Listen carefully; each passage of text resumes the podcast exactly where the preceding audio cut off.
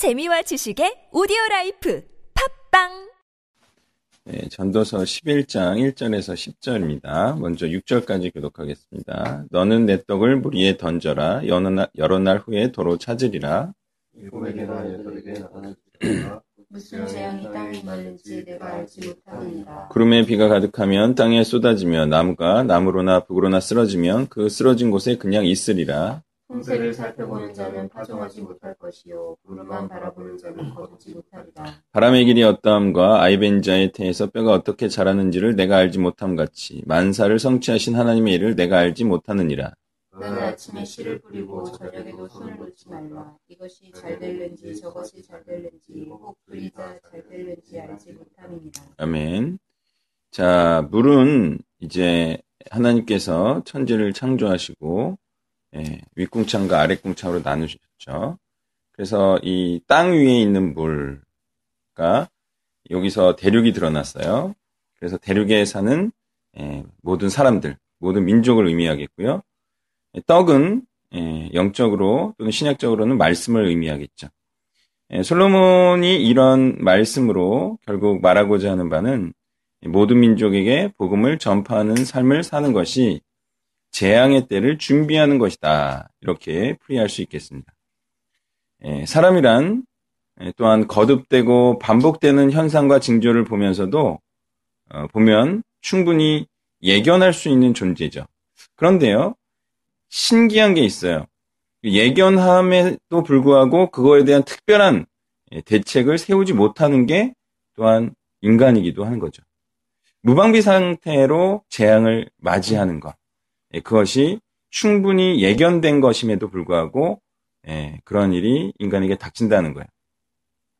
또는 나름 준비한다고 해도 전혀 소용없는 경우도 많이 있죠. 그러니 사람이 부지런히 해야 할 일은 무엇입니까? 바로 재앙의 때 심판을 면하게 하는 바로 그 일을 행해야 하는 것입니다. 그리고 그 일이 어떤 일인지를 예수님께서는 열처녀의 비유에서 말씀하셨는데 예, 재앙의 때 마지막 심판의 때 준비할 것은 기름을 떨어뜨리지 않고 신랑이 오실 때까지 빛을 비추고 있는 것이다. 이렇게 말씀하셨어요. 그 다음에 풍세를 살펴보는 것과 구름만 바라보는 것은 미래에 일어날 일을 알아만 보는 것을 의미하겠습니다. 알고만 있는 것은 재앙을 면하지 못해요. 예, 그런 의미에서 예, 우리가 죽음을 예견하는 사람도 있지만 그 죽음을 대비하는 사람은 적다라는 사실을 알 수가 있어요. 예, 그래서 어, 알고만 있는 자에게 임하는 것이 무엇인지를 또한 말씀하고 있는데요. 그것은 불안과 근심과 걱정과 초조함이다라는 거예요. 예, 그러니까 든든히 준비되어 있는 자에게만 구원이 있는 거죠.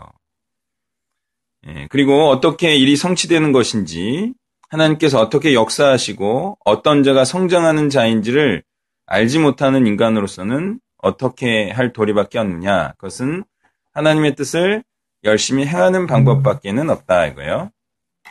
심판의 때를 준비하는 별다른 방법은 어, 없어요. 그냥 하나님의 뜻을 열심히 행하는 수밖에 없다 이거예요. 자, 신기한 것은요.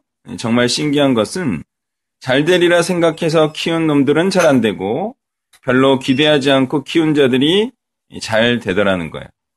그러니까 어떤 게 잘 될지는 알 수 없어요.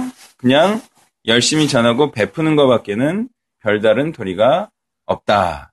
예, 이런 교훈도 어, 말씀하고 있습니다.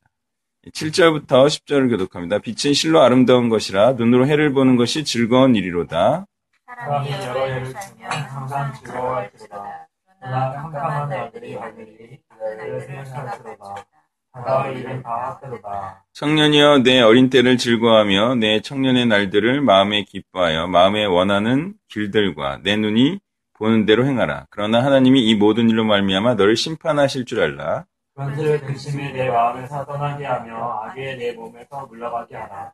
어릴 때와 검은 머리의 시절이 다 헛되니라. 아멘.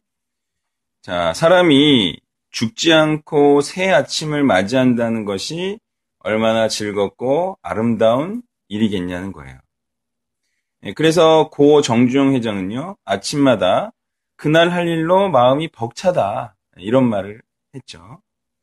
그리고 그가 매일 맞이하는 첫 창조의 새 아침은 활기차게 그가 맞이했어요. 그런데 문제는 그분은 새 창조와 부활의 새 아침은 준비하지 않은 것이죠. 누구에게나 한 번 죽는 것은 정해진 것이고요. 그 외에는 심판이나 구원이 있습니다. 그런데요, 죽음 이후를 준비하지 않는 모든 자의 삶은 헛되다라고 말하고 있습니다. 죽음 이후의 삶을 준비하는 나이로 어린 때와 청년의 때가 쉽지 않아요. 왜냐하면 그때는 철이 덜 들기도 했거니와 뭐 어릴 때와 청년의 때에 이 눈에 보이는 이 첫창조의 세계에서 열심히 사는 것도 예, 뭐 그리 쉬운 건 아니에요. 아주 그냥 음, 눈이 동태 눈깔로 그렇게 막 게으르게 사는 애들도 있잖아요. 그것도 쉽지 않은데 어릴 때와 청년의 때 예, 새 창조를 위해서 산다? 죽음 이후를 바라보며 산다? 정말 어려운 일이겠죠. 그래서 대부분은 예, 그렇게 어린 때와 청년의 때에는 그냥 예, 처창조적인 삶을 사는 거죠. 그때는 철이 덜 디기도 하고 하고 싶은 것을 한 번쯤은 꼭 해보고 싶은 나이기 때문에 예, 그렇게 자기가 원하는 대로 사는 거예요. 자신이 기뻐하는 마음에 기뻐하는 대로 원하는 대로 그렇게 사는 거예요.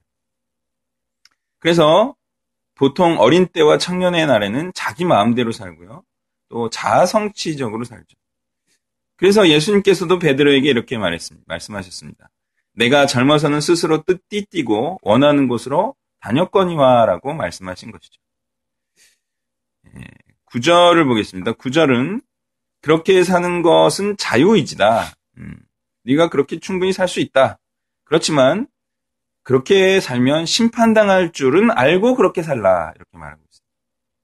그렇게 살면 마냥 즐겁고 행복할 것 같지만 자기 마음대로 사는 삶에 오히려 근심과 악이 쌓여만 가고 몸과 마음을 어찌할 수 없는 고민과 슬픔으로 채우고 있는 것이다. 이 사실을 알고 그렇게 마음대로 살아라 말하고 있어요. 그래서 결국에는요, 어린 때와 젊은 때를 헛된 것으로 만드는 자들이 많이 있다 이거예요. 심판받을 자들이 많이 있다. 그래서 가능하면 예, 이렇게 어린 때와 젊은 때에도 헛되지 않은 삶을 사는 것이 좋죠. 가능하면 참 어려운 얘기지만 그런데 이런 방법도 있습니다. 제 대학 동기가 쓴 방법인데요. 만약에 내가 지금 도저히 그런 자기 부인적인 삶을 살 수 없다. 예, 젊은 때는 진짜 한번 해보고 싶은 거 해보겠다. 그런 경우는 내가 몇 살까지만 그렇게 하겠다. 정해놓고 하는 게 좋아요. 예. 도저히 안 되면 어떻게 하겠어요? 몇 살까지만 나는 그렇게. 그런 동기가 있었어요. 어, 같이 기동대 근무를 했는데 대구 친구였어요. 근데 대구에 가면 이제 일산서로 가면 이제 거기서는 못 놀잖아요. 거기 또 이제 예, 여자친구도 있고. 그 여기서 그냥 진탕 노는 거예요. 아, 지금 생각해보면 참 현명한 거예요. 그러니까 그렇게 정해놓고 어, 놀면은 괜찮다. 괜찮다기보다는 그나마 낫다. 정 안 되면 이제 그런 방법도 있어요. 자, 말씀을 정리하면요. 헛되지 않은 인생이 되려면 떡을 물 위에 던져 많은 자들에게 나눠줘야 한다라고 오늘 말씀하고 있습니다.